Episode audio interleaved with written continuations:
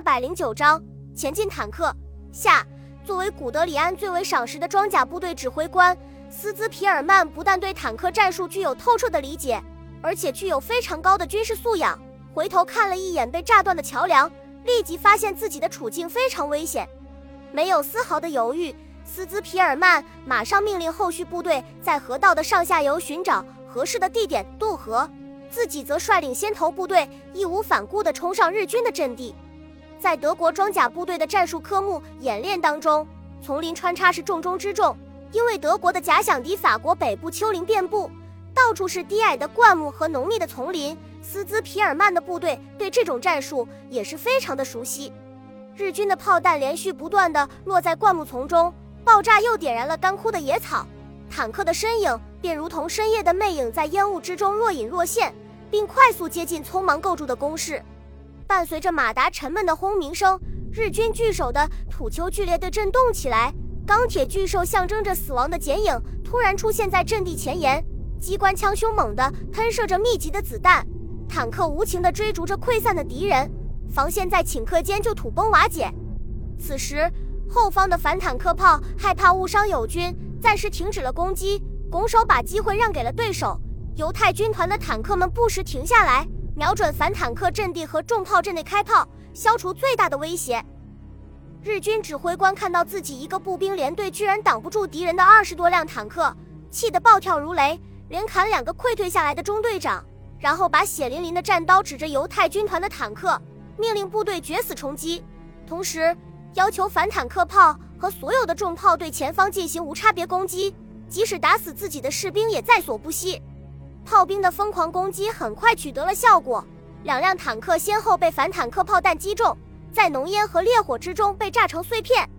与此同时，后退无路日军步兵抱着炸药包、炮弹，举着手榴弹，嚎叫着冲向坦克群，在他们的后面，掷弹筒和迫击炮不停地开火。在坦克群的猛烈机枪火力阻击下，日军成片地倒了下去，但是后面的日军更加疯狂地冲了上来，像大海里面的浪潮一样汹涌澎湃，似乎准备用整个连队的生命来阻止坦克群的推进。领教了这种近乎疯狂的进攻，斯兹皮尔曼这才明白为什么德国顾问精心训练出来的部队会抵挡不住。他环顾战场，发现几乎所有的日军部队都过来攻击自己，却把贝断桥阻挡在另外一面的后续部队全部遗忘了。斯兹皮尔曼按捺住心头的激动，命令坦克群向左侧突击，避开日军的锋芒。剩下的21辆坦克在高速运动中突然调转方向，齐刷刷地向左侧的一道山谷冲过去，把疯狂叫嚣的日军远远地甩在屁股后面，很快跑到反坦克炮的射程之外。这时候日军指挥官才注意到，河道对面的军队大部分已经消失了，只有数百人的队伍在公路边的一座小山上面构筑工事。毫无疑问，敌人肯定是在附近另外寻找合适的地点渡河。想到这里，日军指挥官这才想起来，自己的任务是增援三水，可是却为了阻击敌人的坦克部队把桥给炸断了。这样一来，不但三水的部队凶多吉少，自己的部队也进退两难。万般无奈之下，日军只好兵分三路，一路留在原地监视对岸的中国军队，一路沿着河滩搜索寻找中国军队的渡河地点，最后一路带着反坦克炮和重炮沿着公路往回走，准备反击不知道会从哪里冒出来的坦克，同时派部队搜索公路两侧的山谷丛林，寻找坦克部队的踪迹。这是一条幽深的峡谷，终年笼罩在浓雾之中，即使夏日正午最炽烈的阳光都无法穿透百年老藤，在高大的树木之间缠绕生长，盘根错节的树根和枯死的树干把地面变得崎岖不平，杂乱的树木和干枯的枝叶把峡谷塞得满满的，给人透不过气来的感觉。斯兹皮尔曼虽然在地图上看到过这条峡谷，知道大致的走向，但是却没有想到这里的地形会这么复杂，所以当确认已经摆脱了日军之后，他命令部队停止前进，然后跳下坦克，带着几名军官向峡谷里面走去。广东的冬季属于枯水季节，所以峡谷里面的小溪只有10几厘米深的水，最宽阔的地方也只有5、6米宽，几十米的树根上面堆积着一层厚厚的树叶，显然是夏天溪水暴涨时留下的痕迹，在溪流上面几米高的地方，密密麻麻的树枝和青藤紧密地交织在一起，形成一张巨大的罗网。走了几百米远之后，斯兹皮尔曼和几个军官简单地商量一下，都认为可以穿越这条峡谷。于是坦克再次发动，沿着小溪向前推进。坦克的履带不时被树木的枝叶缠住，装填手和副驾驶不得不在外面步行，准备随时清理。小溪当中不断出现一些深不可测的水潭，部队就停下来，从岸边的树木当中砍出一条通道。经过3个多小时的艰苦行军之后，头顶上的罗网开始变得稀疏起来，点点霞光开始出现在枝叶上，包括斯兹皮尔曼在内的官兵们欣喜若狂，都以为已经穿越了峡谷。然而，出现在他们面前的是一个群山环抱的盆地，正前方是一道壁立的悬崖，右侧的山坡虽然坡度不大，但是长满了核爆粗的树木，树木之间的间隙也不允许坦克穿越。斯兹皮尔曼自然而然地把目光转向左侧，山坡上面尽是烧焦的树木残骸，地面一片焦黑，到处都是大块的空地，非常适合坦克通过。可是在接近盆地的时候，坡度陡然上升，最后在距离地面5-6米高的地方变成90度的陡坡。斯兹皮尔曼简单的目测陡坡和地面之间的距离，然后派几名士兵爬山坡，看看另外一面的地形。10几分钟后，侦察人员回来报告，山坡的另外一面非常平缓，而在距离山坡几公里远的地方就有一条公路，但是不能肯定是不是从三水通向广州的那一条。斯兹皮尔曼挥手命令战士们返回坦克，接着在距离陡坡200米远的地方排成3排，然后命令轮番开火，猛烈轰击对面的岩石。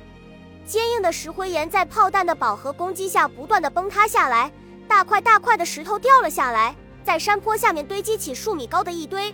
而陡坡的上端也出现了一个巨大的缺口，前进后退，前进后退，再前进，终于成功了。第一辆坦克嘶叫着冲了上去，在他的协助下，其余的坦克一个接一个地爬了上去。当坦克群出现在山脚下的时候，西边的太阳正缓缓地沉入大地母亲的怀抱，一抹余晖染红了天际。斯兹皮尔曼举起望远镜向公路上望去，只见10几个伪军正急急忙忙地朝这边赶过来，显然是被刚才的炮声惊动的。在他们身后1公里左右的地方，10几米高的碉堡矗立在一座桥梁的边缘，昏黄的灯光从窗户里面照射出来，隐隐约约可以看见几名士兵的身影。斯兹皮尔曼回身看了看正在等待命令的部下，轻轻举起手臂，指着公路上的碉堡大声喊道：前进，坦克！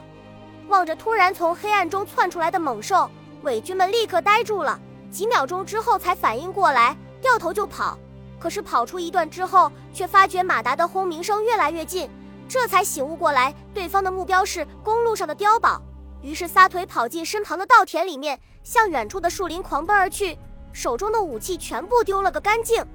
碉堡里面的日军匆忙跑了下来，把2挺轻机枪和2个掷弹筒在沙袋上架好，准备阻击敌人。然后装甲部队用10几发炮弹告诉他们这是多么狂妄的想法。沙袋、人和武器瞬间就消失在剧烈的爆炸声中，只有几声断断续续的呻吟告诉人们这里还有生命存在。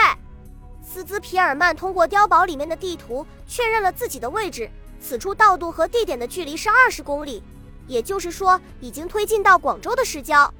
德国军队历来崇尚的就是进攻，出身于此的斯兹皮尔曼也不例外。他和几个军官简单的商量一下后决定，留2辆坦克在这里阻击后面的日军，自己率领其余的坦克继续向广州挺进。